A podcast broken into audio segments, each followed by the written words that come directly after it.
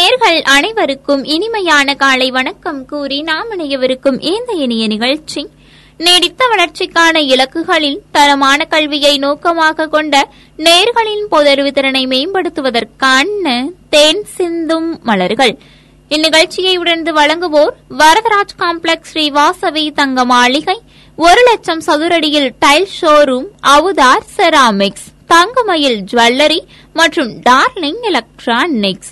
ஒவ்வொரு நாளுமே நம்மளோட தென் சிந்து மலர்கள் நிகழ்ச்சியில நேர்களோட பொதறிவு திறனை மேம்படுத்துவதற்காக பல்வேறு பொதறிவு கேள்விகளை தான் உங்களுடைய செவிகளுக்கு நான் பரிசா தந்துட்டு இருக்கேன் அந்த வகையில இன்றைய நிகழ்ச்சிக்கான முதலாவது பொதறிவு கேள்வி இதோ உங்களுக்காக. டி ஃபைபர் திட்டத்துடன் தொடர்புடைய மாநிலம் எது? டி ஃபைபர் திட்டத்துடன் தொடர்புடைய மாநிலம் எது? இந்த கேள்விக்கான சரியான பதில ஒரு இடைவேளைக்கு பிறகு கேட்டு தெரிஞ்சுக்கலாம். அதுவரை இணைந்திருங்கள் பசுமை தொண்ணூறு புள்ளி நான்கு. உங்கள் முன்னேற்றத்திற்கான வானொலியுடன்.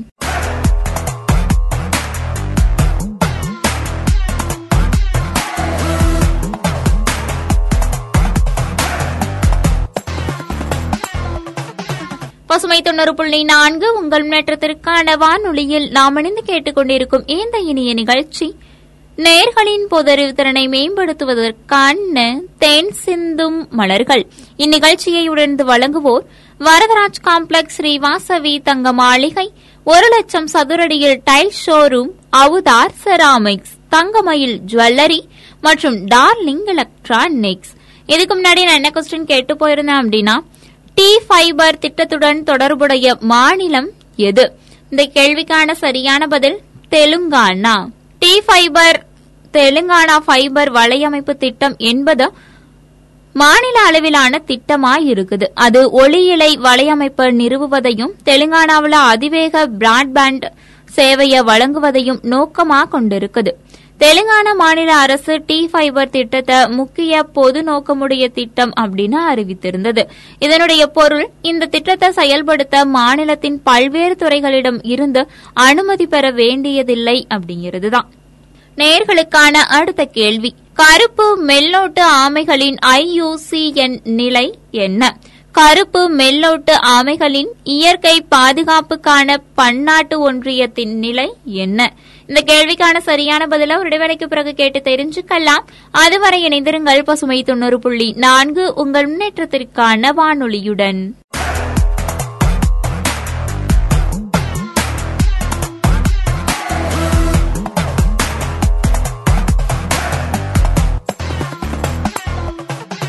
பசுமை தொண்ணூறு புள்ளி நான்கு உங்கள் முன்னேற்றத்திற்கான வானொலியில் நாம் இணைந்து கேட்டுக்கொண்டிருக்கும் இந்த இனிய நிகழ்ச்சி.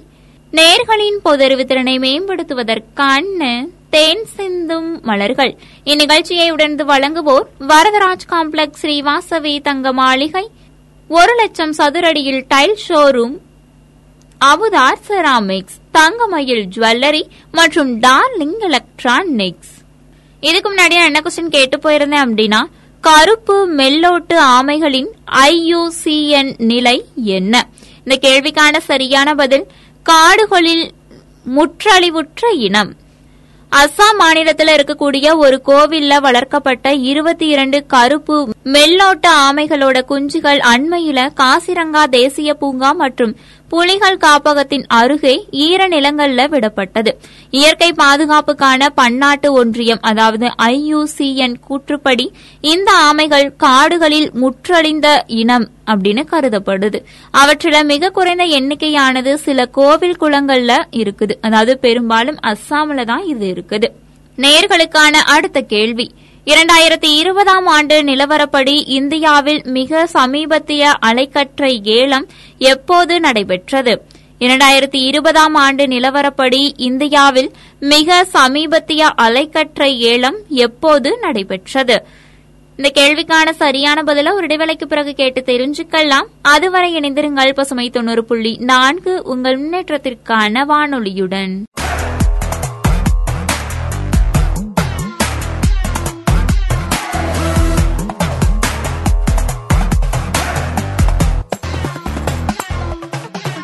சுமை தொண்ணூறு புள்ளி நான்கு உங்கள் முன்னேற்றத்திற்கான வானொலியில் நாம் இணைந்து கேட்டுக்கொண்டிருக்கும் இந்த இனிய நிகழ்ச்சி. நேர்களின் பொதறிவு திறனை மேம்படுத்துவதற்கான தேன் சிந்தும் மலர்கள். இந்நிகழ்ச்சியை உடனே வழங்குவோர் வரதராஜ் காம்ப்ளெக்ஸ் ஸ்ரீ வாசவி தங்க மாளிகை ஒரு லட்சம் சதுரடியில் tile showroom Avudhar Ceramics Thangamayil Jewellery மற்றும் டார்லிங் எலக்ட்ரானிக்ஸ். இதுக்கு முன்னாடி நான் என்ன கொஸ்டின் கேட்டு போயிருந்தேன் அப்படின்னா இரண்டாயிரத்தி இருபதாம் ஆண்டு நிலவரப்படி இந்தியாவில் மிக சமீபத்திய அலைக்கற்றை ஏலம் எப்போது நடைபெற்றது? இந்த கேள்விக்கான சரியான பதில் இரண்டாயிரத்தி பதினாறாம் ஆண்டு. மத்திய தொலைத்தொடர்பு துறையோட அலைக்கற்றை ஏல திட்டத்துக்கு நடுவன் அமைச்சரவை ஒப்புதல் அளித்திருக்குது. மொத்தமா இரண்டாயிரத்தி இருநூத்தி ஐம்பத்தி ஒன்னு புள்ளி இரண்டு ஐந்து மெகா ஹெட்ஸ் அலைவரிசை வழங்கப்படுது. இந்தியாவில் மிக சமீபத்திய அலைக்கற்ற ஏலமானது கடந்த இரண்டாயிரத்தி பதினாறாம் ஆண்டுல நடைபெற்றது. நேர்களுக்கான அடுத்த கேள்வி. இரண்டாயிரத்தி இருபதாம் ஆண்டுக்கான மனிதவள மேம்பாட்டு குறியீட்டில் எந்த புதிய அளவுரு இணைக்கப்பட்டுள்ளது? இரண்டாயிரத்தி இருபதாம் ஆண்டிற்கான மனிதவள மேம்பாட்டு குறியீட்டில் எந்த புதிய அளவுரு இணைக்கப்பட்டுள்ளது. இந்த கேள்விக்கான சரியான பதில ஒரு இடைவேளைக்கு பிறகு கேட்டு தெரிஞ்சுக்கலாம். அதுவரை இணைந்திருங்கள் பசுமை தொண்ணூறு புள்ளி நான்கு உங்கள் முன்னேற்றத்திற்கான வானொலியுடன்.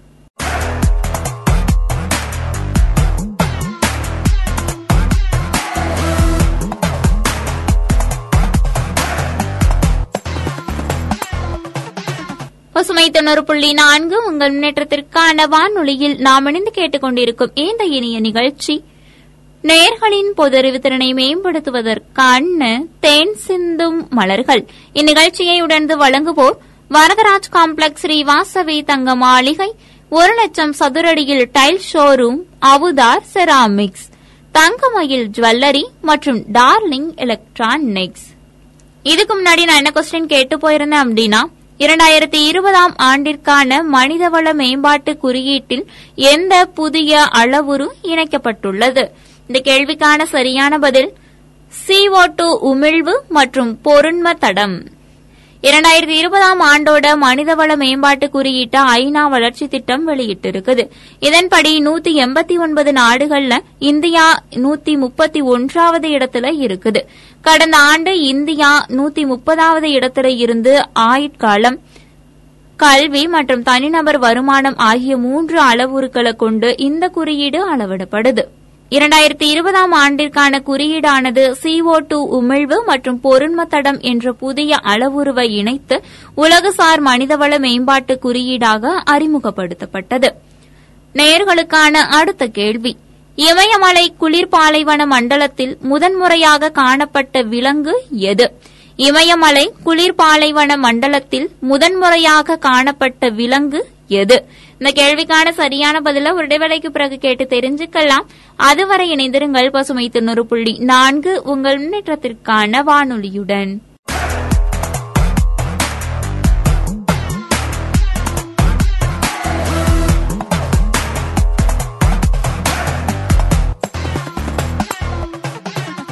பசுமை தொண்ணூறு புள்ளி நான்கு உங்கள் முன்னேற்றத்திற்கான வானொலியில் நாம் இணைந்து கேட்டுக்கொண்டிருக்கும் இந்த இணைய நிகழ்ச்சி நேர்களின் பொதறிவு திறனை மேம்படுத்துவதற்கான தேன் சிந்தும் மலர்கள். இந்நிகழ்ச்சியை உடனே வழங்குவோர் வரதராஜ் காம்ப்ளெக்ஸ் ஸ்ரீ வாசவி தங்க மாளிகை ஒரு லட்சம் சதுரடியில் tile showroom Avudhar Ceramics Thangamayil Jewellery மற்றும் டார்லிங் எலக்ட்ரானிக்ஸ். இதுக்கு முன்னாடி நான் என்ன கொஸ்டின் கேட்டு போயிருந்தேன் அப்படின்னா இமயமலை குளிர்பாலைவன மண்டலத்தில் முதன்முறையாக காணப்பட்ட விலங்கு எது? இந்த கேள்விக்கான சரியான பதில் இமயமலை வரையாடு. இமயமலையோட குளிர்ச்சியான பாலைவன மண்டலத்தில் ஹிமாச்சல பிரதேச மாநிலத்தின் ஸ்விதியில இமயமலை வரையாடு முதன்முறையா காணப்பட்டிருக்குது. தாவர உண்ணிகளான இவை இரண்டாயிரம் மீட்டர்ல இருந்து நான்காயிரம் மீட்டர் உயரத்துல வாழுது. நீண்ட காதுகளுடன் கூடிய இவை ஆடு போன்ற தோட்டத்தை கொண்டிருக்குது. முன் கால்களை நீட்டிக்கொண்டு நிற்கக்கூடிய பழக்கமுடையவை இவற்றுக்கு உண்டு. இதுவரைக்கும் நான் கேட்ட கேள்விகள் எல்லாமே உங்களுக்கு ரொம்பவே பயனுள்ள வகையில அமைந்திருக்கும். இதுவரைக்கும் நான் என்னென்ன கேள்விகள் எல்லாத்தையுமே கேட்டேன் அப்படின்னு மீண்டும் ஒரு முறை சொல்றேன் கேட்டு தெரிஞ்சுக்கோங்க. நேர்களுக்கான முதலாவது கேள்வியா? டி ஃபைபர் திட்டத்துடன் தொடர்புடைய மாநிலம் எது? இந்த கேள்விக்கான சரியான பதில் தெலுங்கானா. நேர்களுக்கான இரண்டாவது கேள்வியா? கருப்பு மெல்லோட்டு ஆமைகளின் ஐயுசிஎன் அதாவது இயற்கை பாதுகாப்புக்கான பன்னாட்டு ஒன்றியத்தின் நிலை என்ன? இந்த கேள்விக்கான சரியான பதில் காடுகளில் முற்றழிவுற்ற இனம். நேர்களுக்கான மூன்றாவது கேள்வியா? இரண்டாயிரத்தி இருபதாம் ஆண்டு நிலவரப்படி இந்தியாவில் மிக சமீபத்திய அலைக்கற்றை ஏலம் எப்போது நடைபெற்றது? இந்த கேள்விக்கான சரியான பதில் இரண்டாயிரத்தி பதினாறாம் ஆண்டு. நேர்களுக்கான நான்காவது கேள்வியா? இரண்டாயிரத்தி இருபதாம் ஆண்டிற்கான மனிதவள மேம்பாட்டு குறியீட்டில் எந்த புதிய அளவுரு இணைக்கப்பட்டுள்ளது? இந்த கேள்விக்கான சரியான பதில் சிஓ டூ உமிழ்வு மற்றும் பொருண்ம தடம். நேர்களுக்கான ஐந்தாவது கேள்வியா? இமயமலை குளிர்பாலைவன மண்டலத்தில் முதன்முறையாக காணப்பட்ட விலங்கு எது? இந்த கேள்விக்கான சரியான பதில் இமயமலை வரையாடு. இதுவரைக்கும் நாம் இணைந்து கேட்டுக்கொண்டிருந்த இந்த இனிய நிகழ்ச்சி நேர்களின் புதறிவு திறனை மேம்படுத்துவதற்கான தென் சிந்தும் மலர்கள். இந்த நிகழ்ச்சியை இதுவரைக்கும் உங்களுக்காக தொகுத்து வழங்கிக் கொண்டிருந்தவர் உங்கள் இனிய தோழி இளமதி. தொடர்ந்து இணைந்திருங்கள் பசுமையில் வரும் நிகழ்ச்சிகளோடு. நன்றி நேர்களே.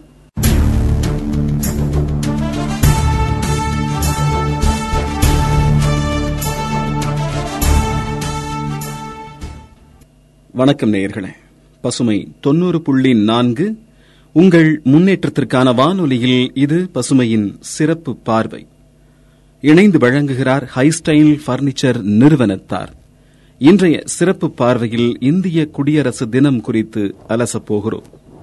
இந்தியாவில் சுமார் இருநூறு ஆண்டுகளுக்கும் மேல் நீடித்து வந்த ஆங்கில ஆட்சியை முடிவுக்கு கொண்டு வரும் நோக்கில் தேசிய அளவிலும் மாநில அளவிலும் பல கலகங்களையும் புரட்சிகளையும் அகிம்சை வழியில் பல போராட்டங்களையும் நிகழ்த்தி தன்னுடைய குருதியையும் தேகங்களையும் தமது தாய்நாட்டிற்காக அர்ப்பணித்த தேசத் தலைவர்களையும் வீரர்களையும் புரட்சியாளர்களையும் நினைவுகூரும் நாள் குடியரசு தினம். ஆரம்ப காலத்தில் நமது மன்னர்கள் ஒற்றுமையாக இல்லாமல் இந்தியாவை சிறு சிறு மாநிலங்களாக பிரித்து ஆட்சி செய்து கொண்டிருந்ததால் வணிகம் செய்வதற்காக இந்தியாவில் நுழைந்த பிரிட்டிஷ்காரர்கள் படிப்படியாக தங்களுடைய ஆதிக்கத்தை ஏற்படுத்தி இந்தியா முழுவதும் கொடுங்கோல் ஆட்சியை அரங்கேற்றினர். அத்தகைய கொடுங்கோல் ஆட்சியை முடிவுக்கு கொண்டு வந்து ஆயிரத்து தொள்ளாயிரத்து நாற்பத்தி ஏழாம் ஆண்டு ஆகஸ்ட் பதினைந்தாம் நாள் இந்தியா விடுதலை பெற்றது. இந்திய விடுதலைக்கு பிறகு மக்களாட்சி மட்டுமே ஒரு நாட்டின் சிறப்பான வளர்ச்சிக்கு அடையாளம் என கருதி டாக்டர் பி ஆர் அம்பேத்கர் தலைமையில் இந்திய அரசியல் சட்டம் நிறைவேற்றப்பட்டு ஆயிரத்து தொள்ளாயிரத்து ஐம்பது ஜனவரி இருபத்தாறு முதல் குடியரசு தினமாக கொண்டாடப்படுகிறது. மேலும் அத்திருநாளில் நமது தாய்நாட்டினை அந்நியர்களின் பிடியிலிருந்து காப்பாற்றி பாரத மண்ணில் ஒவ்வொரு மனிதனும் சுதந்திர காற்றை சுவாசிக்க பாடுபட்ட தியாகிகளை நினைவுகூரும் வகையில் விடுமுறை அளிக்கப்பட்டு நாடெங்கும் அனைத்து பள்ளிகளிலும் கல்லூரிகளிலும் அலுவலகங்களிலும் தேசிய கீதம் பாடி கொடியேற்றி இனிப்புகள் வழங்கி கொண்டாடப்பட்டு வருகிறது. அத்தகைய சிறப்புமிக்க திருநாளான குடியரசு தினம் என்றால் என்ன? அதை கொண்டாடுவதற்கான முதற்காரணம் என்ன? என்பதையெல்லாம் நாம் அறிய வேண்டியது அவசியம். ஒரு பாடலுக்கு பிறகு பசுமையின் சிறப்பு பார்வை தொடரும்.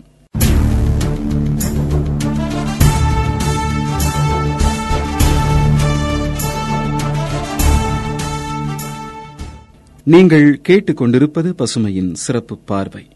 இணைந்து வழங்கிக் கொண்டிருக்கிறார்கள். ஹைஸ்டைல் பர்னிச்சர் நிறுவனத்தார். இன்றைய சிறப்பு பார்வையில் இந்திய குடியரசு தினம் குறித்து அலசிக் கொண்டிருக்கிறோம். ஐரோப்பாவைச் சேர்ந்த போர்ச்சுகீசிய மாலுமியான வாஸ்கோடகாமா கடல்வழி பயணமாக ஆயிரத்து தொள்ளாயிரத்து நாற்பத்தெட்டாம் ஆண்டு இந்தியாவை கண்டறிந்தார். அதன் பிறகு இந்தியாவின் வளமையைக் கண்ட ஐரோப்பியர்கள் வணிகம் செய்யும் நோக்குடன் இந்தியாவில் குடியேறினர். அதன் அடிப்படையில் போர்ச்சுகீசியர்கள் முதன் முதலாக இந்தியாவின் கடலோரப் பகுதிகளான கோவா டையூ டாமன் மற்றும் பாம்பே போன்ற இடங்களில் தங்களது வணிக முகாம்களை அமைத்தனர். இவர்களைத் தொடர்ந்து டச்சுக்காரர்கள் பிரிட்டிஷ்காரர்கள் பிரெஞ்சுக்காரர்களும் இந்தியாவில் வணிக முகாம்களை ஏற்படுத்திக் கொண்டு வாணிபத்தில் ஈடுபட்டனர்.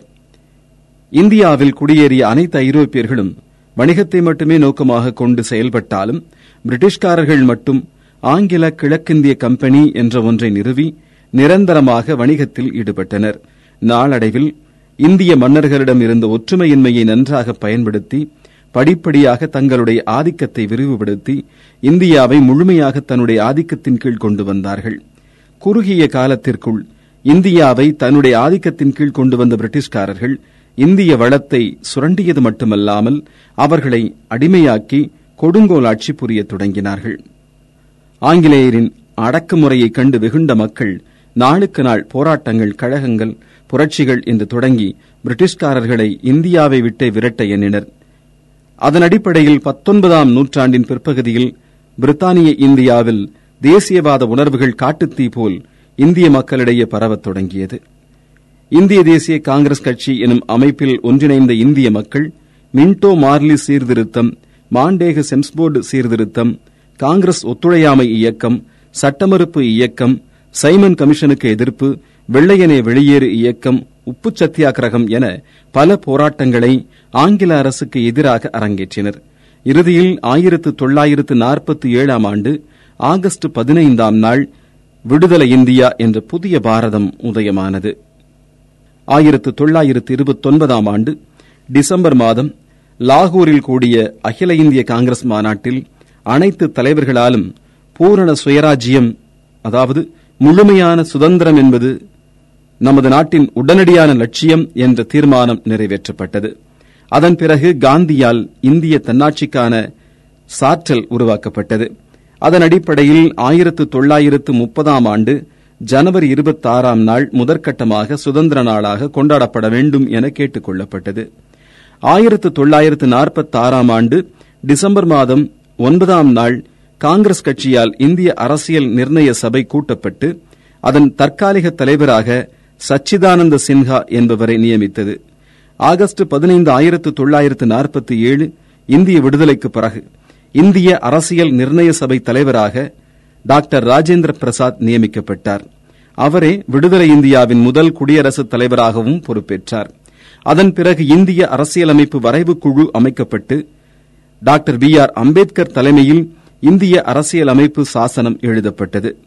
முகவுரை விதிகள் அட்டவணை பிற்சேர்க்கை திருத்த மசோதாக்கள் போன்ற சிறப்பம்சங்களை கொண்டு நீண்ட ஆவணமாக எழுதப்பட்ட இந்த சாசனம் இந்திய அரசியல் நிர்ணய சபையால் ஏற்றுக்கொள்ளப்பட்டு மக்களாட்சியை குறிக்கோளாக கொண்டு நிறைவேற்றப்பட்டதால் ஆயிரத்து தொள்ளாயிரத்து முப்பது ஜனவரி இருபத்தி ஆறாம் நாளை நினைவுகூரும் வகையில் ஆயிரத்து தொள்ளாயிரத்து ஐம்பதாம் ஆண்டிலிருந்து ஒவ்வொரு ஆண்டும் ஜனவரி இருபத்தாறாம் நாளை இந்திய தேசிய குடியரசு தினமாக நடைமுறைப்படுத்தப்பட்டது.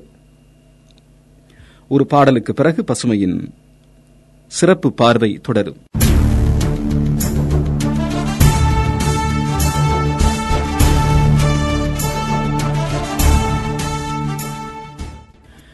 நீங்கள் கேட்டுக் கொண்டிருப்பது பசுமையின் சிறப்பு பார்வை. இணைந்து வழங்கிக் கொண்டிருக்கிறார்கள். ஹை ஸ்டைல் பர்னிச்சர் நிறுவனத்தார். இன்றைய சிறப்பு பார்வையில் இந்திய குடியரசு தினம் குறித்து அலசிக் கொண்டிருக்கிறோம் குடியரசு என்பதன் பொருள் மக்களாட்சி ஆகும். அதாவது தேர்தல் மூலம் மக்கள் விரும்பிய ஆட்சியாளர்களை தேர்ந்தெடுத்துக் கொள்ளும் முறைக்கு குடியாட்சி என்று பெயர். மக்களுக்காக மக்களுடைய மக்கள் அரசு என மிகச்சரியாக குடியரசு என்ற வார்த்தைக்கு இலக்கணம் வகுத்து தந்தவர் அமெரிக்க ஜனாதிபதி ஆப்ரஹாம் லிங்கன். அத்தகைய மக்களுக்கான அரசை இந்தியாவில் ஏற்படுத்தினால்தான் இந்தியா முழு சுதந்திரம் பெற்ற நாடாக ஏற்றுக்கொள்ளப்படும் என கருதி உருவாக்கப்பட்டதுதான் இந்திய அரசியலமைப்பு சட்டம். இந்திய விடுதலைக்கு பிறகு ஆயிரத்து தொள்ளாயிரத்து ஐம்பதாம் ஆண்டிலிருந்து ஒவ்வொரு ஆண்டும் ஜனவரி இருபத்தாறாம் நாளை இந்திய தேசிய குடியரசு தினமாக கொண்டாடப்பட்டு வருகிறது. இந்தியாவின் முதல் பிரதமர் ஜவஹர்லால் நேரு அவர்கள் இந்திய மூவண்ண கொடியை ஏற்றி இந்த குடியரசு தின கொண்டாட்டத்தை தொடங்கி வைத்தார். அன்று முதல் ஒவ்வொரு ஆண்டும் ஜனவரி இருபத்தாறாம் நாள் தம்முடைய தாய் திருநாட்டை காக்க தமது இன்னுயிரையும் நீத்த தியாகிகளை நினைவுகூறும் வகையில் விடுமுறை அளிக்கப்பட்டு நாடெங்கும் அனைத்து பள்ளிகளிலும் கல்லூரிகளிலும் அலுவலகங்களிலும் தேசிய கீதம் பாடி கொடியேற்று இனிப்புகள் வழங்கப்பட்டு கொண்டாடப்பட்டு வருகிறது குடியரசு தினம். அது மட்டுமல்லாமல் ஆண்டுதோறும் குடியரசு தினத்தன்று சிறந்த சேவை புரிந்தோருக்கும் வீரதீர சாகசம் புரிந்தோருக்கும் விருதுகள் பாராட்டுகள் பதக்கங்கள் வழங்கி கௌரவிக்கப்படுகிறது. சுதந்திரம் பெற்ற பிறகு சுதந்திர இந்தியாவின் முதல் பிரதமர் என்ற சிறப்பு பெற்ற ஜவஹர்லால் நேரு அவர்களின் முன்னிலையில் முதல் குடியரசு தின அணிவகுப்பு நடைபெற்றது. மேலும் அன்றைய நாள் புதுடெல்லியில் குடியரசுத் தலைவர் முன்னிலையில் முப்படைகளின் அணிவகுப்பும் அதைத் தொடர்ந்து ஒவ்வொரு மாநிலத்தின் சார்பிலும் அவர்களின் சாதனை அலங்கார ஊர்தி அணிவகுப்பும் நடைபெறும். இன்றைய பொழுதில் இந்தியா உலகின் மிகப்பெரிய ஜனநாயக நாடு என்பதில் பெருமை கொள்கிறோம். அதன் பின்னணியில் லட்சக்கணக்கான போராளிகளின் குருதியும் ஆயிரக்கணக்கான தேசத் தலைவர்களின் தியாகமும் மறைந்திருக்கிறது என்றால் யாராலும் மறுக்க இயலாது. சுமார் நூறு கோடிக்கும் மேல் மக்கள் தொகையை கொண்ட நாடாக இருந்தாலும் ஜாதி மதம் மொழி என பல வேறுபாடுகள் இருந்தாலும் அனைவரும் இந்தியர் என்பதில் பெருமை கொள்வோம். அனைவருக்கும் பசுமை வானொலியின் குடியரசு தின நல்வாழ்த்துக்கள். பசுமையின் சிறப்பு பார்வைக்காக கதிரவன். அன்புள்ள தமிழே அன்புள்ள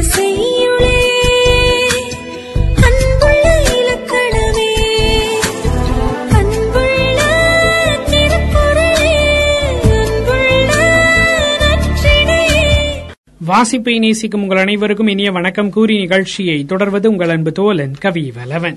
நீங்கள் இணைந்திருப்பது பசுமாய் தொண்ணூறு புள்ளி நான்கு உங்கள் முன்னேற்றத்திற்கான வானொலி.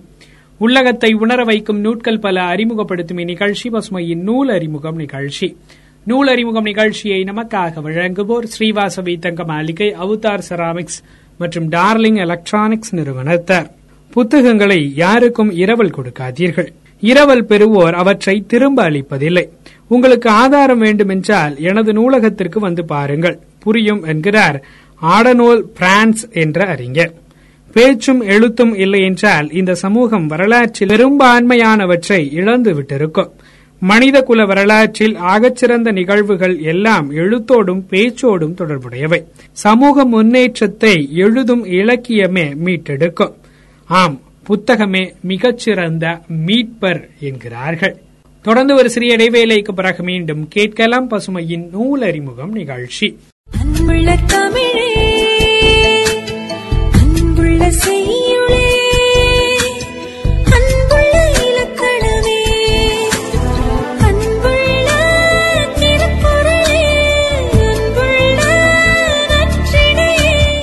நீங்கள் இணைந்திருப்பது பசுமை தொண்ணூறு புள்ளி நான்கு. உங்கள் முன்னேற்றத்திற்கான வானொலி. உள்ளகத்தை உணர வைக்கும் நூட்கள் பல அறிமுகப்படுத்தும் இந்நிகழ்ச்சி பசுமையின் நூல் அறிமுகம் நிகழ்ச்சி.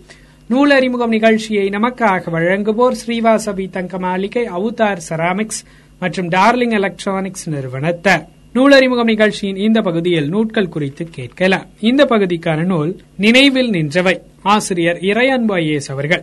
நூலாசிரியரான இறையன்பு ஐஏஎஸ் அவர்கள் இந்திய ஆட்சிப்பணியின் போது தான் பெற்ற அனுபவங்களை கொண்டு பத்து தலைப்புகளில் கட்டுரையாக வடிவமைத்து தந்துள்ளார் இந்த நூலை.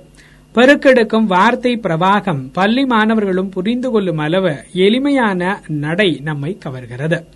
பணியில் சிறக்க என்ற தலைப்பில் தனியார் நிறுவன ஊழியர்கள் மற்றும் அரசு ஊழியர்களை பற்றிய ஒப்பீடு நிறுவனத்தின் வளர்ச்சி நிறுவனம் சிறக்க ஊழியர்களிடம் இருக்க வேண்டிய பண்புகள் கடும் உழைப்பு திறன் ஆகியவை குறித்து விளக்கமாக தெரிவித்துள்ளார். நாட்டின் எல்லையில் கடும் பனி வெப்பம் பசி உறக்கமின்மை ஆகியவற்றை பொறுத்து கொண்டு நாட்டை காக்கும் பணியில் ஈடுபட்டுள்ள வீரர்களை பற்றிய எல்லை வீரர்கள் குழந்தை வளர்ப்பு குற்ற உணர்ச்சியால் குழந்தைகளுக்கு ஏற்படும் பாதிப்பு குறித்து பெற்றோர் செய்யக்கூடாதவற்றை எடுத்து காட்டும் குற்ற உணர்வு. தமிழின் பெருமை குறித்து பேசும் தமிழால் தலை நிமிர்வோம். மனிதராக பிறக்கும் அனைவரும் பயணங்களை மேற்கொள்ள வேண்டும். பயணங்கள் வாழ்வை அழகாக்குவதோடு புதிய அனுபவங்களையும் பெற்றுத்தரும் என்று கூறும். பயன் தரும் பயணங்கள் என நூலில் இடம்பெற்றுள்ள கட்டுரைகள் நம்மை பல திசைகளில் பறக்க வைக்கின்றன. நினைவில் நின்றவை என்ற நூலின் ஆசிரியர் இறையன்பா ஏஎஸ் அவர்கள் வெளியிட்டிருக்கிறது கற்பகம் புத்தகாலயம். இருநூற்று முப்பத்தி இரண்டு பக்கங்கள் கொண்ட இந்த புத்தகத்தினுடைய விலை ரூபாய் இருநூறு. தொடர்ந்து ஒரு சிறிய இடைவேளைக்கு பிறகு மீண்டும் கேட்கலாம். பசுமையின் நூல் அறிமுகம் நிகழ்ச்சி. தமிழே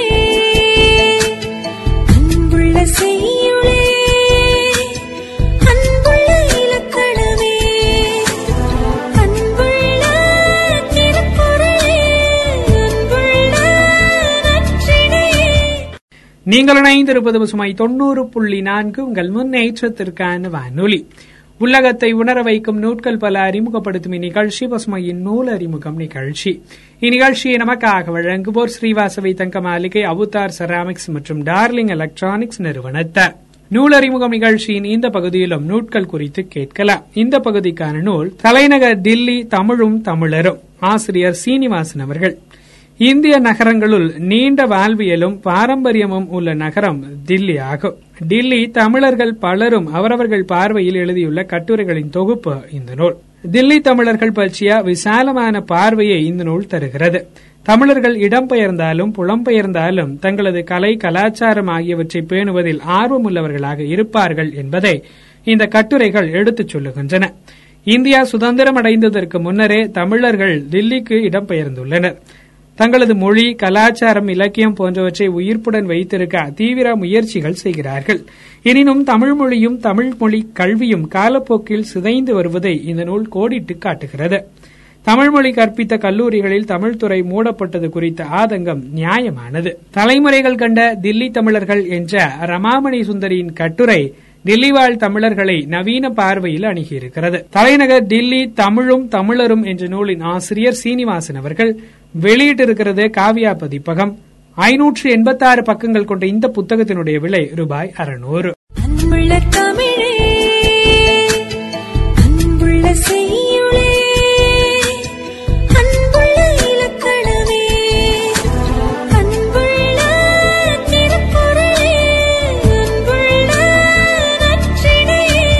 நீங்கள் இணைந்திருப்பது பசுமை தொண்ணூறு புள்ளி நான்கு உங்கள் முன்னேற்றத்திற்கான வானொலி. உள்ளகத்தை உணர வைக்கும் நூட்கள் பல அறிமுகப்படுத்தும் இந்நிகழ்ச்சி பசுமையின் நூல் அறிமுகம் நிகழ்ச்சி. இன்றைய நூல் அறிமுகம் நிகழ்ச்சி இடம்பெற்றக்கூடிய கருத்துக்கள் யாவும் நேர்களுக்கு பயனுள்ளதாக அமைந்திருக்கும் என நம்புகிறோம்.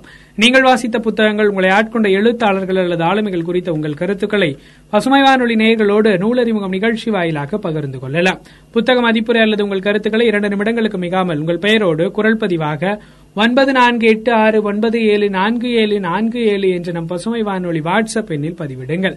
மற்றொரு நிகழ்ச்சியில் உங்களை சந்திக்கும் வரை உங்களிடமிருந்து விடைபெறுவது உங்கள் அன்பு தோலன் கவி வலவன் தொடர்ந்து இணைந்திருங்கள் பசுமை தொண்ணூறு புள்ளி நான்கு உங்கள் முன்னேற்றத்திற்கான வானொலி.